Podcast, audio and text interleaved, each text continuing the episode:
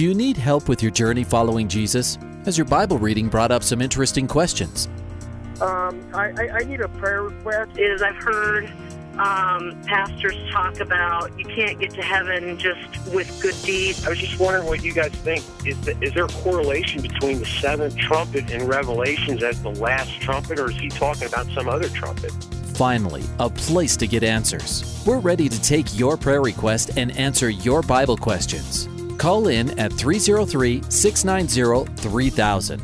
Let's join Calvary Live right now.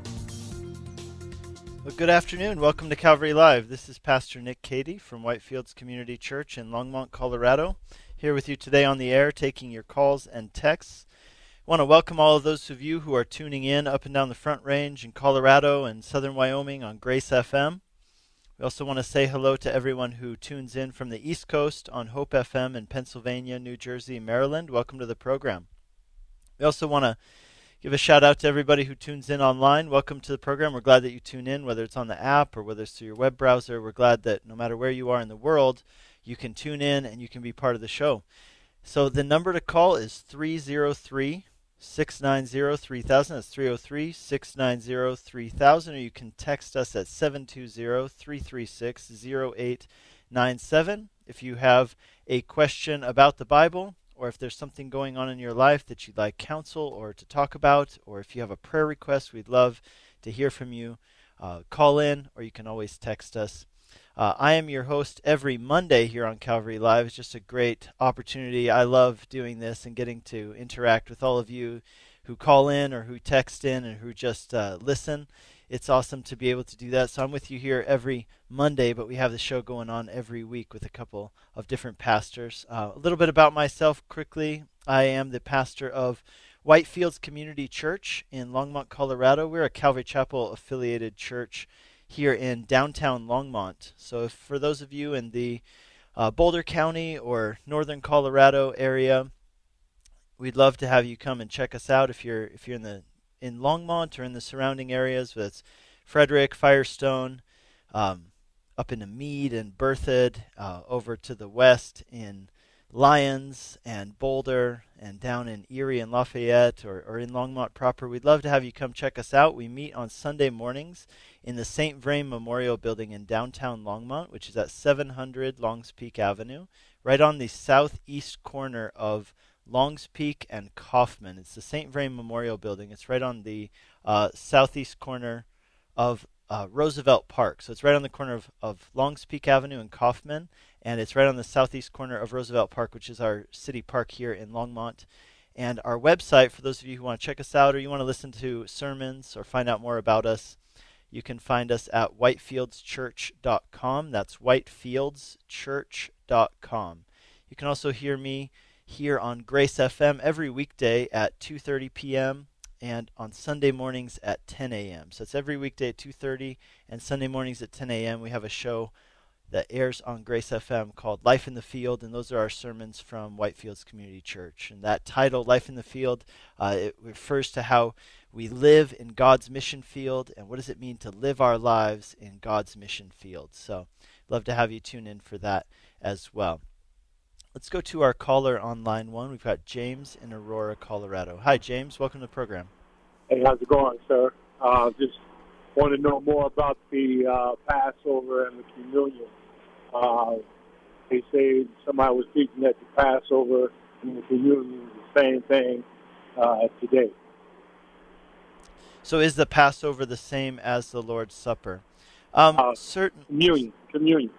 Yeah, communion. Is So that the same thing? Communion Lord's yes, I, I would say that the Lord's Supper and communion are are two different terms for the same thing. So yeah, yeah, absolutely. Okay. I mean, the word communion refers to the fact that in the act of taking the bread and the cup, that we are having communion with God, and also, you know, sometimes it's referred to as the Lord's table. You know, in Okay. the sense of coming to the table, it's this picture in our minds. You know, like even in Psalm 23 talks about that that He seats us at a table with Him. It speaks of fellowship. That's where we have fellowship with God. So that's where the idea of communion comes from. Or you, some people call it the Lord's Supper. Supper. They might call it the Lord's table, but it's referring Okay. to that that same thing that that uh, holy, sacred act that Jesus instituted and told his disciples to do in remembrance of him until he Okay. returned, and then he would actually eat and drink with them again in his kingdom, he said. So, yeah, to answer your question, is Passover and Lord's Supper the same thing? Uh, well, in a way, uh, I would put it this way that Passover was the foreshadowing of what the Lord's Supper would be. It, it's the foreshadowing of what Jesus would do. So, in practice, if you were to ask a Jewish person, you know, when you take Passover, is that the same thing as what Christians do when they take the Lord's Supper? A Jewish person would tell you no. But if you asked a Christian person, you know, is the Lord's Supper essentially the Passover? A Christian person would tell you that the Lord's Supper is the fulfillment of what the Passover pointed to. Okay. You know, in our church in Longmont recently, we've been studying Hebrews, and I would I would recommend for you to read the book of Hebrews, um, and you know listen to some sermons maybe from some of the guys who are here on Grace FM. Uh, go on their websites, pull up some of their sermons, listen to them as you read through it, so that you have some help along the way. But um, you know, the th- great thing about Hebrews, what what makes it such a valuable and important book in the New Testament, is that Hebrews is all about how the Old Testament is fulfilled in Jesus. That all of the Bible, the Old Testament, all of it, it is finds its fulfillment in Jesus Okay. and points to Him. And uh, that's a really important way. I mean, Jesus Himself taught us to read the Bible this way. In fact, if you look at the last chapter of the Gospel of Luke, there's this really interesting thing where Jesus has resurrected from the dead, and uh, His followers they uh, they are you know feeling distraught and they end up meeting Jesus on the road to Emmaus, and then later on he comes to where they're at, and it, he ha- he has pretty much he holds for them, teaches them probably the greatest Bible study that's ever been taught in the history of the world. It says that he opened their eyes to understand the scriptures, Okay. and he uh, explained to them. And here's what it says: this is a quote. So this is Luke chapter 24, starting verse four. He says, um, "This is everything that was written about me in the law of Moses." which is the first five books of Moses. So that includes the Passover, um, and the prophets and the Psalms. He said everything must be fulfilled, and it all speaks about me. And so Jesus was teaching them and us a way of reading the Bible that we would call it. I actually I'm teaching a class on this tomorrow at my church. It's, I call Mhm. it Christocentricity, or you could call it Christ in all of Scripture. And what that means is it's a way of approaching the Bible where you understand that all of the Bible the old is fulfilled in the new and the new you know explains the old so well, everything you have in the old testament is pointing to jesus and is fulfilled in him i just uh, i just taught hebrews chapter 10 the first part of it yesterday in church and um, the the thing that's interesting you know he goes he uses this phrase shadows he uses it several times throughout the book of hebrews to Shadow. speak of the old testament stuff yeah shadows Okay. and he uses the word shadows and pictures. Now think about that that picture he's drawing for you. If you have a shadow, so a shadow has no substance. You can't go hug a shadow, you can't kiss a shadow, you can't pick a shadow up. A shadow is created though by something which actually does have substance. So a building casts a shadow. Now, the shadow itself really uh, can't do anything for you. You can't enter into it, but a building itself you can. Uh, so the fact that there is a shadow points to the fact that there is a substance which creates the shadow. And so that's what it says about all these things. So the Passover, you know, is an amazing, one of the almost, I mean, one of the most incredible pictures of Jesus that we have in the Old Testament. You know, these people who are enslaved, they're in bondage, they're not free.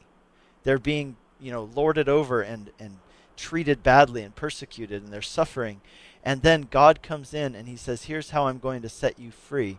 There's going to be a lamb, you know, spotless lamb, and I want you to slay that lamb, and I want you to consume the lamb. I mean, all of every step of the way, there's a picture of Jesus, how we must take hold of him, how we must not just let it be outside of us, but he must come into us, right? And so then that his blood is shed, and then that blood is painted over the doorposts of the house, marking that house as being covered by the blood of the Lamb. And if it's covered by the blood of the Lamb, then death passes over that house. That's where the word Passover comes from. And and then the people are set free from that which they were in bondage to. It's an incredible picture of sin and judgment and how God sets us free by the, the Lamb of God, Jesus. And so when we when when Jesus, you know, so Jesus when he instituted uh, communion, that would have been an incredible thing to be present for because you can imagine what's happening. They're actually having the Passover meal at, at that time. They're sitting down to have the Passover meal. And you know, the Passover meal consisted of a lot of things bitter herbs, it consisted of wine, it consisted of, um, I'm forgetting, a bread, you know, that had uh, holes, unleavened bread, but it was punctured and it had stripes in it. That was how they kind of kneaded it and prepared it. And and then, you know, Jesus says, "Okay, here's all the elements for the dinner." But the one thing that is missing from the dinner is the meat, the lamb. That's the whole point of the Passover dinner. And yet Jesus explains to them as the night goes on, they begin to see their eyes are open to see that what Jesus is saying is that he is the Passover lamb. And in 24 hours' time, he's going to be sacrificed for their sins, and the fulfillment of the Passover will be fulfilled in Jesus. Just an incredible thing. So when we take communion, we're remembering that, and we're understanding that that is the fulfillment. That is what it means. So, you know, a lot of Christians today say, hey, shouldn't we celebrate Passover? I say, hey, if you want to celebrate Passover, that's awesome. In a way, like you like you pointed out, I mean, we are kind of celebrating Passover every time we gather for communion. Um, but in another way, if people want to celebrate uh, Seder Passover meals, I think that's great. Just make sure that you never miss the fact that the fulfillment is in Jesus. Okay. That's good. Thank you. Yeah. Cool, man. Hey, thank you for calling in. Great question. All right, fine. Thank All right. God bless you. Take care. You're listening to Calvary Live. This is Pastor Nick Cady from Whitefields Community Church in Longmont, Colorado, on the air with you today, taking your calls and texts, your questions about the Bible, and your prayer requests. We have two open lines right now. The number to call is 303 690 3000. That's 303 690 3000. Or you can text us at 720 336 0897. Let's go to line two, where we've got Anna in northern Colorado. Hi, Anna. Hello, how are you? Doing well, thank you. Um, so basically, I just had a question. Um, I was writing, and um, this this question came up. So, um, is God actually offended at our sin? Is God offended? And by offended, do you mean that he takes personal offense, like he takes it personally? Or do you mean I that he's shocked or taken aback by our sin? What I'm not Um, sure I, I understand what you mean by offended. yeah, yeah. Uh, basically, I guess just does he find it offend- offensive to where it's? I mean, it, is kind of like I think. I mean, like a personal, like a personal offense, I guess. Okay, like does I'm he take to- it yeah. personally when we sin? Um, yeah, I, I think the answer is yes. Um, you know, and I'll tell you a few examples of that. Okay, so uh, here's one example that comes to mind off the top of my head. Is Mhm. in the book of Acts, uh, chapter five. We read about this couple, Ananias and Sapphira, and they, uh, you know, lied to the church, right? So they said, "Hey, we sold this land, and we're giving you all this money," and they're kind of patting themselves on the back, and then it comes out that they were actually lying. Uh, and then what? Um, what's interesting is that one of the the apostles steps up and says, "You haven't just lied to us; you've lied to God." You know, Mhm. so so apparently God has taken offense at their lie. Their sin is primarily against God, and then secondarily against the person that they're sinning against, which means that God does in fact take it personally when we sin. So Okay. another, another example would be like David. Uh, you know, David commits sins, and he says in his Psalms, as he's kind of pouring his heart out to God, he says, Against you alone have I sinned, O God. You know? Mhm. Yeah. Now, what did he actually do? Well, I don't remember the exact context of the psalm, but you can think through David's sins in his life, and there were a Mhm. lot of people who he sinned against. So when he kills Uriah the Hittite, you know, and uh, and takes his wife to be his own wife, Bathsheba, um, David acknowledges that his sin isn't just against this family that he sinned against, or against this person or individual. His sin is ultimately against God, so we have to answer to God for our sins. Okay. Yeah. All right. That makes sense. Yeah. I kind of because I kind of thought so, but I just uh, I guess I needed scriptural background just because I've heard it. I've heard some people say no, he's not, and you know stuff like that. So, um, but okay. Um, Yeah, I don't think think- that God is particularly surprised by our sin. Like, Yeah. you know, but I do think that he takes it personally. He considers uh, sin a rebellion against him, Mhm. even when we sin against each other. And Yeah. um, yeah, and I mean, you know, I mean, to the point where in Romans chapter one it says that the the anger of God is kindled against those who suppress um, righteousness and unrighteousness. So Yeah. Okay. All right. Well, thank you. And um, let's see if you could uh, pray. Um, right now, one of my family members is really sick. Um, it's not dire or anything, but uh, they're just in a lot of pain. So yeah, you could pray for that. Yeah, absolutely. Um, let's pray for you. So, Heavenly Father, we pray for Anna. We, all of those of us listening, Lord, um, gathered together in your name all across the place, where, whether we're in our cars or listening on the radio while we work, Lord, we uh, align our hearts with yours and just ask for uh, Anna's family member who is sick. And Lord, we ask for healing, restoration. We ask for comfort. And Lord, we ask for your will to be done in their life. Lord, that you would even use this for their good and for your glory ultimately. And we pray that in Jesus' name. Amen. Amen. Thank you so much. You bet. Thanks for calling in. God bless you. Of course. All Bye bye. right. You're, you're listening to Calvary Live. This is Pastor Nick Cady from Whitefields Community Church in Longmont, Colorado. Uh, taking your calls and texts on the air today. You know, Anna just had a question about does God find sin offensive and uh, does he take it personally? And the answer was yes, but I, I don't think that we should just leave it there. And as a fact, I was, uh, I was, as I was letting her go, I was thinking, you know what? I don't really want to leave this here. I want to go on to the fact to say that God does take it personally, but he loves us so much that he has done something about it and uh, and that is the good news of the gospel. I, I heard one person he put it this way, and I, I thought it was uh, very you know it took hold of my heart. I'll put it that way. He said that uh, the Bible would say that sin is so bad, it's so bad that God had to die for us, but that God loves us so much that He was glad to die for us. And so I think we have to keep that in mind. Is God offended by our sin? Yes, absolutely. Does God take it personally?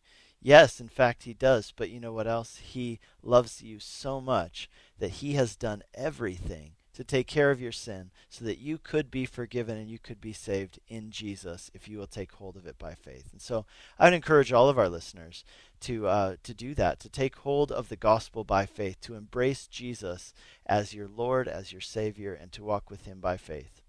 Let's go to line one where we've got Jamie in Fort Morgan, Colorado. Hi, Jamie. Welcome to the program.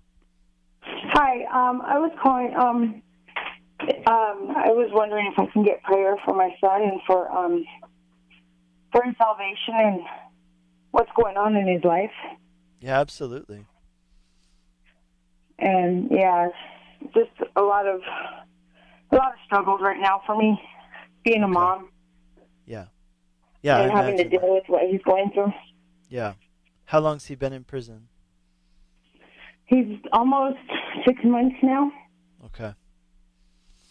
Okay, good. Well, let's uh, pray for him. But before we do that, do you, I just want to ask you real quick: Do you have uh, do you have some people out there? Do you have a church that you're involved with that can support you? I do have a church. I haven't been going because of the struggles I'm going through with my son. Mm. I'm kind of like sheltering myself, and I need to get back into church. And um, I'm just kind of upset at the whole situation right now. I bet. Yeah, I understand that, and I understand it can be. Yeah, I can understand not wanting to necessarily show your face sometimes in the church or have to answer all the questions that people might want to say. I I was um, telling the previous caller that you know yesterday in our church we were studying Hebrews chapter ten, and there's this verse here that I would encourage you with as uh, right before I pray for you, and here's here's what he says. He says, "Let us hold fast to the confession of our hope without wavering." For he who promised is faithful. So that's saying we have hope in Jesus, and it's a sure faith because Jesus is faithful, even when we aren't. And then he says this Let us consider how to stir each other up to love and good works, and not neglect meeting together, as is the habit of some, but encourage each other daily, all the more as the day draws near. And it just reminds us of the importance of being in fellowship and having people in your life. Uh, who can encourage you and pray for you when you need prayer. So I'm so glad that you called in, and I'm I'm privileged to be able to pray for you and your son. And I would just encourage you to be in fellowship, get in that church or get in a church where they're going to be praying for you and knowing about what's going on and be able to encourage you. So let's go ahead and pray for you, Jamie. Heavenly Father, we pray for Jamie. We thank you that she's called in, that she's reached out, Lord, that uh, we understand that she's been struggling.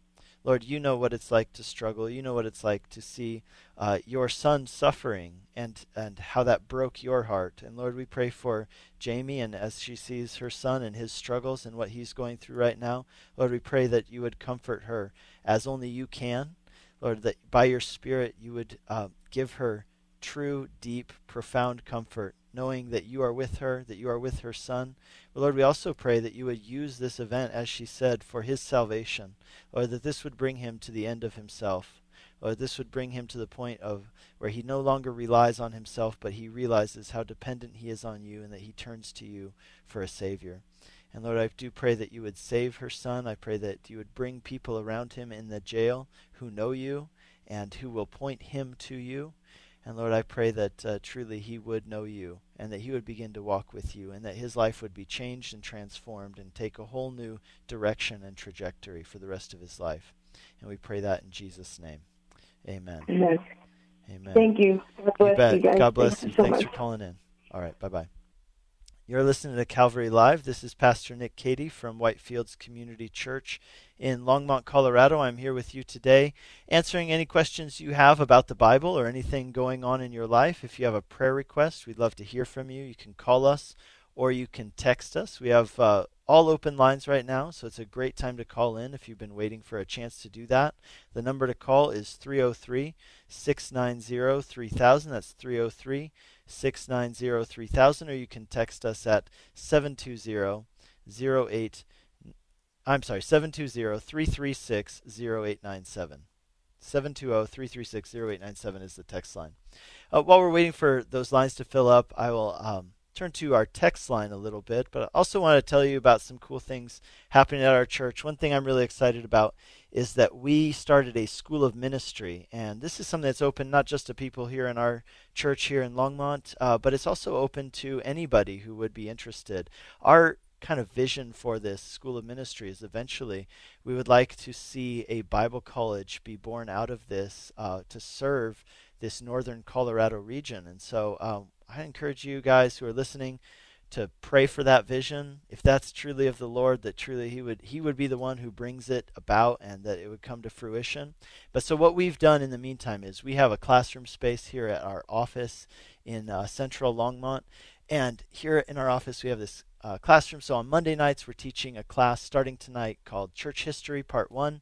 It's five weeks where we study church history. I've heard it said that uh, it's one of the most important things that Christians can learn about is the development of Christianity, stuff like how did we get things like the Nicene Creed, how did we get the Bible in the form that it's in that we, we, call the canon, how did the how did scripture come to be canonized in the way that it is? We study all of these things and then how uh, all of the councils that took place, how do we make sense of those? What was up with Constantine and and all of that stuff? And then how did we see Christianity spread throughout um, throughout time up until about 1000 AD. And then in the springtime, we're going to do part two where we look at uh, year 1000 up to 2000. We look at even the 20th century. A lot of incredible things happen in Christianity in the 20th century. In fact, if any of you have any questions about some of that stuff, I'd love to talk to you about it on the air. So you can feel free to call in. The number is 303 690 3000. That's 303 690 3000. Um, we also have a class going on on Tuesdays, uh, which is called Christocentricity. So I was mentioning this to another caller earlier. This is where we teach that view of the Bible that Jesus taught us, how to see the Scripture with Christ in the center, how the Old Testament speaks of Jesus and the New Testament shows the fulfillment of, of uh, who Jesus is and what he did that was prophesied beforehand for thousands of years.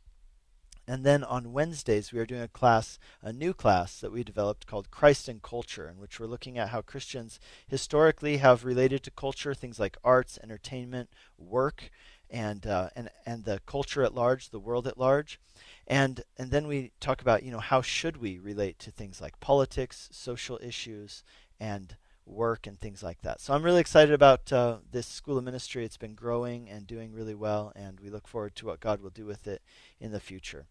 Let's go to line one. We've got Isabel in Boulder. Hi, Isabel. Hi. Welcome to the program. Thank you. What's going on?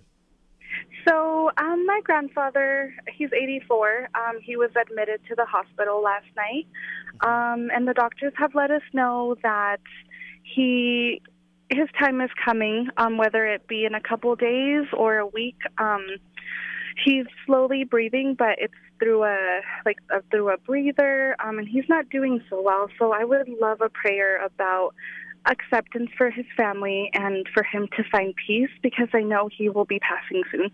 Yeah, absolutely. Okay. Well, let's pray. Heavenly Father, we pray for Isabel's grandfather. We thank you, Lord, that she um, cares about him so much and that he has obviously been part of her life. So, Lord, we, we pray for him as he's in the hospital right now. Lord, we pray that you would give him comfort. And as he's in his final moments, Lord, we pray that truly he would have comfort and that he would know that in Jesus his soul is secure. And Lord, so I pray that you would give him comfort and I pray that you'd be with the family. Lord, that they would have peace in his passing. Lord, and I pray that uh, this would be an important reminder for them of how short and how fragile this life is, and that this would cause them, Lord, to to say, I I will redeem the time that I have left. I will make use of it. And so, um, Lord, we pray for them and we pray for the doctors. We pray for those taking care of the grandfather. Lord, we thank you for his life, and we ask that you'd be with him in these last days. And we pray that in Jesus' name. Amen. Amen. Amen. Thank you very, very much. Awesome. Thanks for calling in. God bless you. Thank you. Bye. Bye. You're listening to Calvary Live. This is Pastor Nick Cady with you here, uh, taking your calls and texts on the air. We are coming up on a break in about uh, two minutes. Um, we have some open lines right now, so if any of you would like to call in, we can get you on after the break. The number is 303 690 3000. That's 303 690 3000. Or you can text us at 720 336 0897. Before we go to the break, we're going to go over to our text line and we will uh, take a few texts that have come in. So we have a text that just came in. It says, Pastor Nick is a Gentile considered a non believer. Okay, so in the Bible, when you read about Gentiles, you got to understand where this is coming from is that for the Jewish mentality, there were two kinds of people in the world there were Jews and there were Gentiles. Now, you could convert to Judaism, at which case you would no longer be a Gentile, you'd be a, a converted or a um, proselytized Jew. But you, so Jews and Gentiles, that's how they saw the world. So, from a Jewish perspective, Jewish people would say, yeah, Gentiles are people who are not Jews, therefore they are non believers. But then, when, with the advent of Christianity, you have something very different where uh, suddenly these people who are not ethnically Jewish and who are not even converting to Judaism begin to believe in Jesus. And so this created a conundrum for the early Christians. What are they going to do? How are they going to treat these people? Do they treat them as full fledged Christians, even though they haven't gone through becoming Jews before they become Christians? And so there became this whole new designation of Gentile believers. So when you read about Gentiles in the um, in the New Testament, sometimes it does refer to people who are what we would we would use the word today, pagan is the word that we would use. But it but understand it means people who are not Jews. So it doesn't necessarily mean that they're a non-believer. It just means that they're non-Jewish. So you could be a Gentile believer, which we read about a lot in the New Testament. We're going to go to our break right now. We'll be back in 2 minutes time. Stick with us. You're listening to Calvary Live.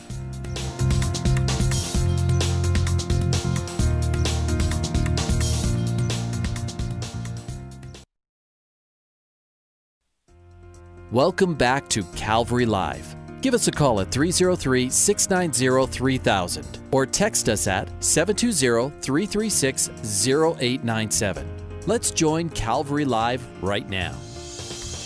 Welcome back to Calvary Live. This is Pastor Nick Cady from Whitefields Community Church in Longmont, Colorado, with you on the air today, taking your texts and your calls. The number to call is 303 690 3000. That's 303 690 3000. You can text us at 720 336 0897. We'd love to hear from you if you have a question uh, that has come up in your Bible reading, understanding the Bible, or if it's a question about something going on in your life. If you'd like prayer for something, we'd love to hear from you. Let's go to line two, where we've got Stephen in Aurora, Colorado. Hi, Stephen. Hey, Pastor Nick. How are you doing today? Doing well. Welcome to the program. Yeah, thanks for taking my call. Um, hey, so I guess my question is kind of in a question form, uh, a prayer form, and um, I've been thinking a lot about family. Um, you know, I'm married now with two kids and everything, and uh, just thinking about kind of like lost family, and particularly my cousins. I got my aunt and uncle who are saved, um, and then they they've got like seven kids. So I've got seven cousins that I pray for daily. Um, and the thing about it is, we all kind of grew up in the same atmosphere. And I know they were raised like in the you know the Bible says, raise train your kids up in the admonition of the Lord, and they will return back. Um, and me and my sister, we're you know we're saved. You know we we fall sure like everybody does. But my cousins it seems like none of them want anything to do with God or Jesus at all, and they have their own opinions on what they think. And I'm just kind of a little baffled. And I, like I said, I pray for them every day. But how can they know the same thing and have a saved? Both their parents are saved, and pray for them every day. And out of all seven of them, none of them want anything to do with God. And I just, mm. I guess I've been thinking about that a lot lately, and I've been thinking about them a lot lately, and I wanted to kind of present that to you and what that scripture means because I got two boys myself now and raising them up in the admonition of the Lord. What, do, what does that mean and how well is that promise? I mean, God to hold that promise, you know? Yeah, and so that really is the question. Is that to be taken as a promise or as a guarantee? Let's say it that way. Um, yeah. Or is this a principle? And so principles, I think, are important. But here's the thing. So I think that when you're looking at the Proverbs, I think that uh, a lot of people take that one. And I'll tell you what happens with it. And I can kind of see it happen in your situation. So if you take that as a, um, as a kind of a, I don't want to say it's not a promise. I just want to say that I don't think it, it carries with it an absolute 100% guarantee. But I, because here's what happens. If you raise up your kids in the way of the Lord, or at least you try to, and then yeah. you know you have your kids and they don't walk with the lord well then what is your conclusion? Well then it must have been user error on my part. Like i must have failed. I must have not done well enough. In other words it's all on me okay and then if you do do well then guess what you do you pat yourself on the back and you tell people and man i got to tell you i have met so many people who do this they've got a kid who walks with the lord and then they pat themselves on the back and then they kind of look down their nose at other people whose kids don't walk with the lord uh, yeah. and uh, so what I'm trying to say there is that look at look at what that leads to.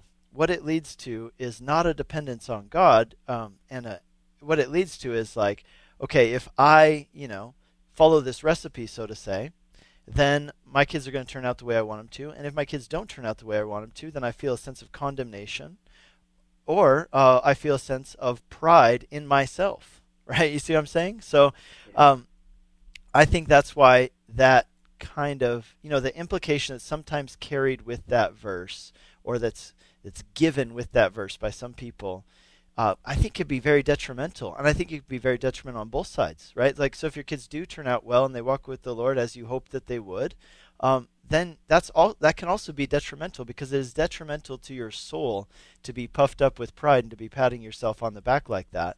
Um, on the other hand, it's also detrimental to your soul to be so full of condemnation. But that's what so many of these things in our lives do. You know, we say um, these so these things that are, in a way, you could say they're lacking in grace. They focus on us and not on not on Jesus and on His role in all of this. Here's what I would encourage you with a few things in in this realm of answering this question. How do you make sense of this? Um, yeah. I think that uh, let's go back to Adam and Eve. Adam and Eve knew God. They walked with God. Yeah, they sinned, which they absolutely did, but they knew God personally. They walked with God. And yet, one of their sons turned out to be a great kid who served the Lord, and the Lord was pleased with him. And the other kid murdered his brother, right? Like, so they had, and then they had some more kids. Uh, Seth, their son, he was the one who called upon the Lord. That was good. And you go down the line, you see Noah had a couple kids, and then not all of them turned out great. And was that Noah's yeah. fault? Maybe, maybe partly. I mean, here's the thing: as parents, we're broken and we are sinners ourselves. And so we we try to do our best and we try to raise them in the way of the Lord. And I will say this, how our kids turn out in part absolutely does have to do with how we raise them. That's what that's the principle that that proverb is telling us. But is there any guarantee? in the, at the end of the day, they're going to have to stand on their own two feet before God, and they're going to have to choose for themselves which way they will go. So that's what we have. For example, uh, you know, if you get to Deuteronomy, I think Deuteronomy is such an interesting book um, because the setting of Deuteronomy is this. You know, they've been waiting 40 years for this older generation to pass away so they can go into the promised land. And so Deuteronomy is Moses' final speech before he walks off into the sunset, so to say, and dies and goes away. And he's speaking to who? He's speaking to the new generation. So, what that means is that their parents were the ones who made the covenant with God at Mount Sinai, who stood there and said, Yes, Lord, we are entering into a covenant with you. They're the ones who were set free from Egypt, the ones who saw the, the cloud of fire and the, the pillar, the pillar of fire and the cloud uh, by day, and they're the ones who ate manna from heaven, right? And then here's their kids. And what Deuteronomy says over and over is okay, this is what your parents believed, but now you, will the Lord be your God? That's what Moses' big message is in Deuteronomy. It's a repetition of the law to the new generation for the purpose of asking them, what are you going to do? What will you choose? And he says at the end of the book, over he says twice, he says, Behold, today I lay before you a choice. I lay before you life and death, right? Choose life. And in other words, what he's saying is, you know, just because your parents had a relationship with God, that doesn't guarantee that you have a relationship with God. You know, your parents, they, they grew up, they told you all these things about God, they've taught you, but now they're gone, and here's where the rubber meets the road. You need to decide is this going to be your faith? Because you can't ride your parents' coattails. And, and, you know, this theme is carried throughout the entire Bible that every person must choose for themselves. Again, I, I don't know why, but it just keeps coming back to what I taught yesterday at church, maybe just because it's so fresh in my mind. But Hebrews chapter 10, you know, he goes on to this whole thing about um, Jesus did this, Jesus did this for you. He did it all. There's nothing that you can add to it. No more sacrifices need to be made.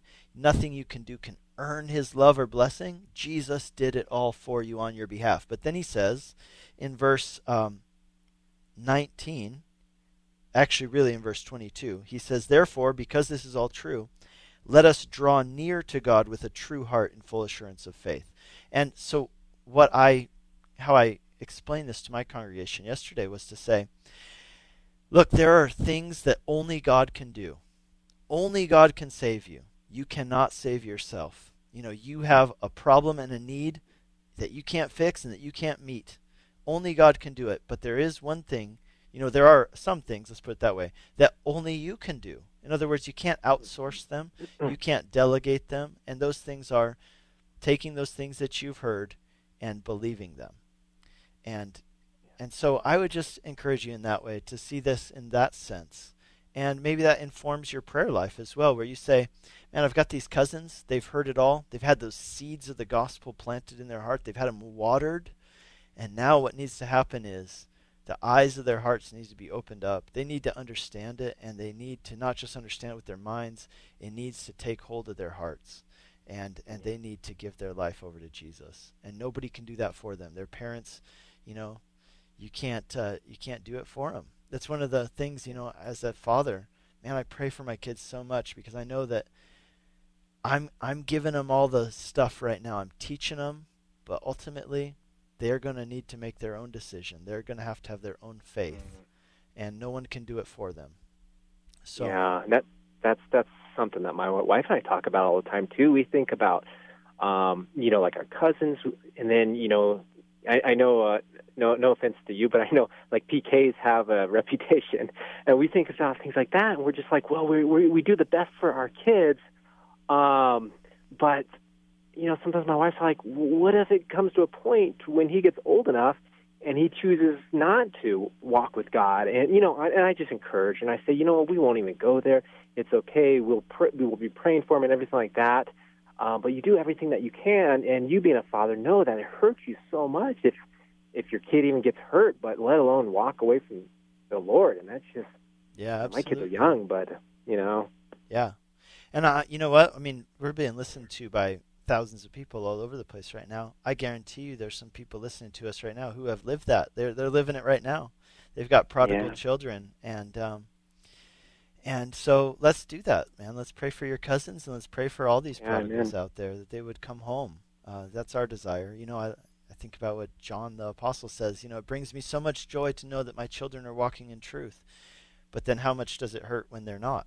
You know, so let's Mhm. let's pray for those hurting hearts and for those for those parents. So, Heavenly Father, I thank you for um, this conversation that we had and how you directed it. Lord, I pray that you would truly be with those who are struggling with prodigal children. Lord, we pray for those people who have done everything that they could uh, to raise their kids in your ways and who want so much for their kids to know you and to love you and to walk with you and to be saved.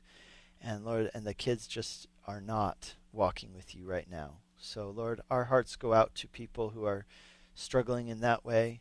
And Lord, we do pray that those seeds of the gospel that have been planted in their hearts through conversations with parents or at church and Sunday school and all those things growing up, Lord, would you water those seeds? Would you do that work which only you can do of regenerating their hearts, Lord, and making them new and bringing them to faith? Lord, I pray that truly people, these these prodigal kids out there of all of our listeners, Lord, that they would truly turn back to you. That even in this moment, Lord, you would speak to their hearts, you would draw them near to yourself, that you would uh, those truths that they've heard, Lord, you would water them, and that you would cause them to spring up and bear fruit to salvation in their lives. And Lord, I pray for specifically for Stephen's cousins. Lord, I pray that they would uh, know those things that they've been taught and that they truly would have faith of their own and that they would turn to you and walk with you.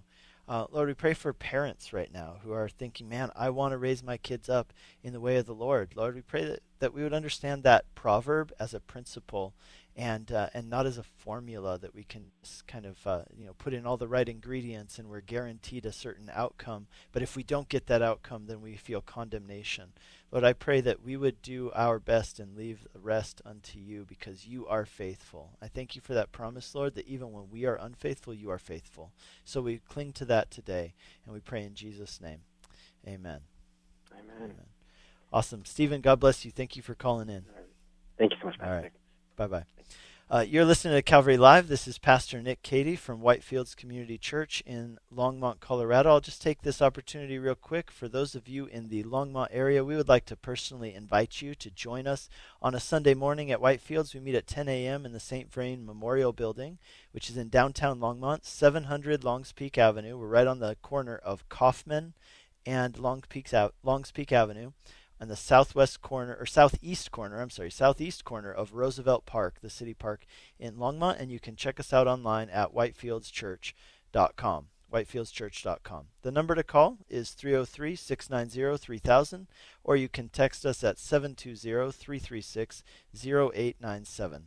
Let's go to Mike in Erie, Colorado. Hi, Mike. Welcome to the program. Uh, hey, Pastor, how are you? Doing well, thanks. Good. Um, yeah, so question that's popped up recently in my Bible study, um, and it's something I've been kind of dwelling on for a while. Um, it, it has to do with uh, basically Jesus' humanity while he was on earth, uh, his omniscience, his omnipresence. Um, uh, so there was there was a passage that I read. Um, there, there's another instance too, I believe, where Jesus is in a crowd of people, and there's this woman who uh, just wants to reach out and touch his cloak. She touches his cloak, but he doesn't see it or doesn't know about it, and then he's asking, you know, who touched me? Who touched me? Um, and you know that that sort of that scenario sort of you know tells me that well, it, it reads like he really didn't know.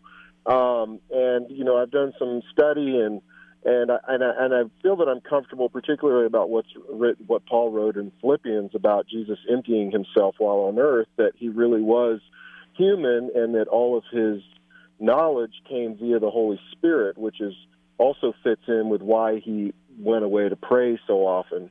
Um, and I, um, I don't know if you uh, agree with that perspective or not, but I feel like that's sort of the the generally accepted view of his you know his humanity while on earth. Um, but specifically, there's uh, this uh, passage in Mark describing the mustard seed that I read recently, where he says that it's the smallest seed in all the world. Um, and I, you know, I researched that obviously when I read that and found out that it's not true. That actually there's several seeds that are much smaller than a mustard seed, um, and and it, you know, I wonder, you know, I guess with my type of personality, um, with this kind of thing, I think facts are important to me, um, and I'm just wondering what your take is on things like that in the scriptures. You know, was Jesus was Jesus simply wrong there? Um, was he just speaking in a context that the disciples could understand, um, or was this, you know, just an example of of his uh, his limited knowledge? Um, uh, you know, and then that brings up further questions, you know, that I just kind of like to think about as just kind of thought candy. You know, did he when he was learning carpentry, did he ever smash his thumb with a hammer? Did he ever measure a board incorrectly? You know, things like that. Um, so I was just wondering what your take was on that. No, those are really interesting questions. Um, so several things that you mentioned there. I'll try and uh, break them down. I really do agree with that perspective that you uh, articulated there about Philippians chapter two, and I think that that actually yeah. makes the um, Christian life all that much more almost exciting and inspiring that when I read about Jesus and I see the things that Jesus did, you know, it's really easy to say, well, oh, of course Jesus uh, could say that or know that uh, because, you know, he was Jesus and he can do stuff that I can't. But if you see that, okay, well, what it's saying is that he laid aside for a time, he was emptied of his privileges as deity while he was on earth, and he did those things that he did by dependence upon the Holy Spirit, well, then that changes the game for me in a way, right? Uh, that changes how I, mean, I read he, it. If he's yeah. God and he dies on the cross, I mean, it's sort of a shallow victory in my mind, you know. Well, and to be clear, he is God who died on no, the cross. No, absolutely, yeah. absolutely, yes, yes, yes. No, but I get what you're saying. That I, I just think, yeah. especially in his life, that's the part that gets it for me. Like if I see that he lived his life and did the things that he did by the power of the Holy Spirit, and then mm. I am also called to live by the power of the Holy Spirit. Wow, I see that. Uh, you know, I can't get away with just saying, "Oh, well, that was Jesus, and I'm mm-hmm. just little old me." No, it says mm-hmm. that was mm-hmm. Jesus, and he lived by the same power of the Holy Spirit, which God has now placed in you, who are a believer. Man, that's mm-hmm. a game changer. So, all that to say, mm-hmm. I, I, I do agree with that perspective on Philippians and about Jesus doing the things he did by the power of the Holy Spirit. You know, I think about, for example, you talk about omniscience, and you think about. Jesus says to the woman at the well in uh, John chapter 4, he says to you, it says to her, uh, he says, Hey, where's your husband? And she says, Well, I don't have a husband. And he says, Yeah, you know what? You actually don't have a husband. Uh, you have had five husbands, and the man you're living with now is not your husband. And she's like, How did you know that? Now, what that means for us is that the reason, the way Jesus knew that was actually by the Spirit, which is very intriguing. So, all that to say, what about the mustard seed thing? Truly, you were right. So, technically, scientifically, mustard seed is not the smallest seed uh, that exists. But I tend to take the perspective, which you did list among your possibilities, that Jesus is speaking to people. You know, if he explains to them that hey guys, well, you know, the mustard seed is a really small seed. It's not the smallest. Like later on, they're going to find out that there's actually a smaller seed out there. But let's just say it's really small, right? I think that that's mm-hmm. he's speaking more colloquially than that. I would say mm-hmm. he's speaking mm-hmm. to people for whom this is the smallest seed that they know. So he's saying mm-hmm. the mustard seed is the smallest seed, and yet when it grows up, it creates this giant bush, and that's what mm-hmm. the kingdom of God is like. And then the birds of the air, and and you can get into all the rest. So anyway, that's how I understand it. I believe he's speaking colloquially to people on that level. I don't think that he was trying to make a definitive statement um, about the smallest seed that exists in mm-hmm. nature. Okay. Now, yeah. uh, now you said some more things after that, and I'm trying to remember what they were. Oh yeah, did he ever mismeasure something? Did right. you know? Was yeah. he ever fallible in these kinds of things? Did he ever accidentally, you know, miss the mark with his hammer? Another, Did he trip? You know, yeah. I mean, you know, things like this. Yeah. Yeah, uh, you know, I uh, so I, I used to pastor a church in Hungary before I moved to Colorado as a missionary in Hungary for ten years, and I remember uh, two of our church members got into a huge argument over this to the point where the one was calling the other guy a heretic over this because his opinion was Jesus was first of all never sick, but not only was he never sick because he took that as you know a sign of brokenness and the curse, but he was not only not never sick, but he never made any mistakes. Like he never tripped, he never did anything. The other guy said, "Well, if he was fully human, I mean, how can you be fully human and you know live in a broken world where stairs are different sizes and never trip?"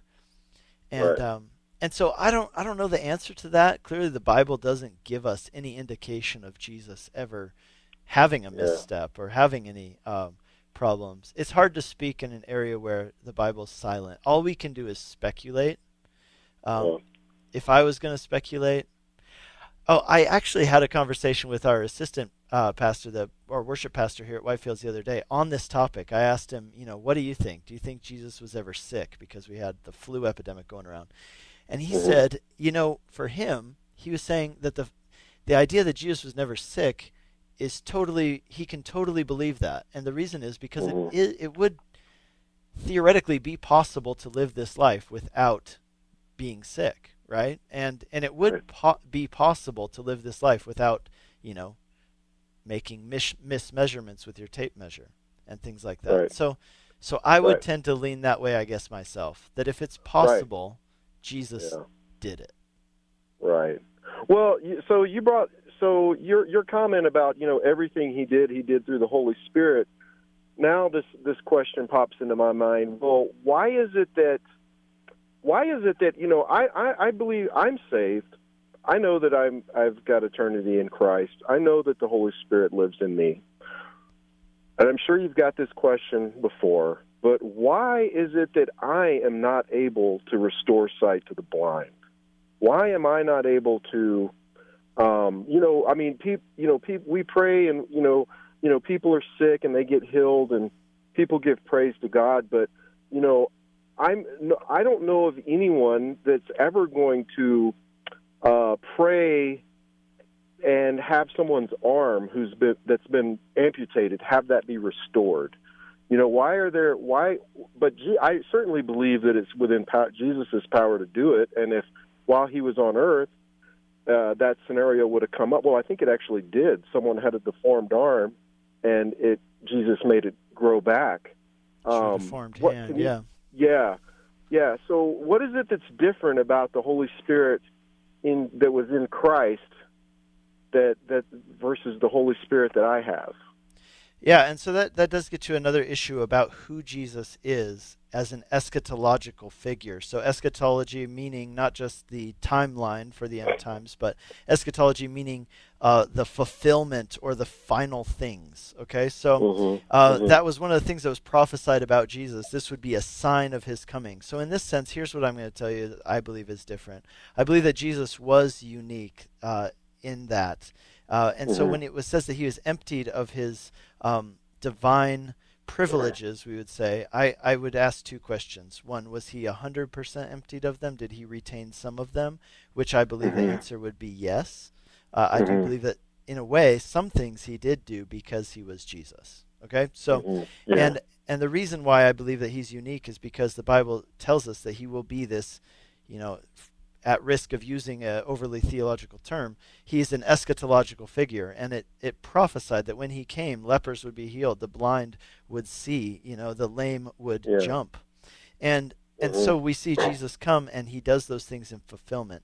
Now, can the Holy Spirit do those things even today? Yes. I, I have a daughter. Today is my daughter's birthday, actually. She's turning eight years old. And eight years ago today, when my daughter was born, uh, she was born uh, in distress, and we were told that there was a 10% chance that she would survive. And today, well, and they told us if she does survive, there's a 90% chance that she'll be permanently handicapped. And um, and you know we prayed, and there was uh, a couple times where the doctors they she was in a coma, and um, they told us you know if she comes out of this coma, then we'll see if she can breathe on her own, if she can swallow. And when they brought her Mhm. out of the coma, she was not able to breathe on her own and swallow. And we went home that night just crushed, and we prayed and we sent out newsletters. And the next day we went back, and she was a completely different girl, and she was able to breathe on her own and swallow. And Wow. you know Wow, that's, the that's great. closest man I've ever seen to. I mean, they showed us Yeah. scans of her brain where you could see the dead tissue, and now Mhm. literally one of the top of in her class. She just ran a race. We were told that she was going to have uh, cerebral palsy. Was the other thing. Uh, she ran a race uh, at her school and she came in third place. You know, some parents Wow. might be like, "Oh, Yeah. you only came in third place." We were like, "You ran a Right. race, and you came in third Right. place." That's so great, man. Praise the Lord. So all that to say, Yeah. God does heal today. I absolutely believe that. I've experienced it. But I will say this that Jesus was a unique figure and that he was an eschatological figure. And here's the way that I've put it for our congregation is um, is that with Jesus, what you have is you have him coming for the purpose of introducing the kingdom of God, bringing a window into the kingdom of God. So, what is the kingdom of God? It's that area, it's that realm where God reigns supreme and things are the way that God determines and desires them to be, right? Where everything is the right way. In other words, people aren't sick, people aren't deformed, people don't die. Um, you know, Mhm. there's there's no tears, no suffering, all of these things, right? There's no evil and no uh, curse of evil. And so with Jesus, when he came, that was part of the reason he came. You know, he said, The kingdom of God has come near to you. Jesus came in order to give us a window into the kingdom, and yet the fullness of the kingdom has not yet come. And so Mhm. I believe that's one of the importance of it that when Jesus, when we see him going around, what, why did he do that? Why, you know, of all the things that he could have done, he didn't just come to teach us things about God, and he didn't just come Mhm. to die for our sins. He also came, and this is the part that I think a lot of that doesn't get as much airtime as it should, is that Jesus came not only to teach, not only to die, he also came to live a life, and during his life and ministry, he did some things like heal people. And uh, and why? Like what was the point of that? The point was to open the window and give us a glimpse through the hole in the wall, so to say, at the kingdom that awaits us on the outside. And uh, and I believe that that's what those were. Those were previews of coming attractions, you could say. Right. Okay. Well, all right. Well, that, thanks a lot for that. Uh, I really appreciate your uh, attention to detail on issues like this. So that's uh, that's really great. Um, Awesome. Well, we're ending the show now, so I'm going to have to let you go. But thank you for calling Sounds in, good. and God bless you. Okay. All right. All right. Bye bye. Bye. You've been listening to Calvary Live. We are coming up to the end of our show now. Uh, my name is Pastor Nick Cady from Whitefields Community Church in Longmont, Colorado. It's been a, a pleasure being on the air with you today. For those of you in the Longmont area, I encourage you to check us out, whitefieldschurch.com. And you can tune in every weekday for Calvary Live from 4 to 5 p.m. Mountain Time. Uh, I am with you on Mondays, but there are some great teachers and pastors on the air the other days, so tune in uh, every day for Calvary Live, and I'll be with you next week. God bless you.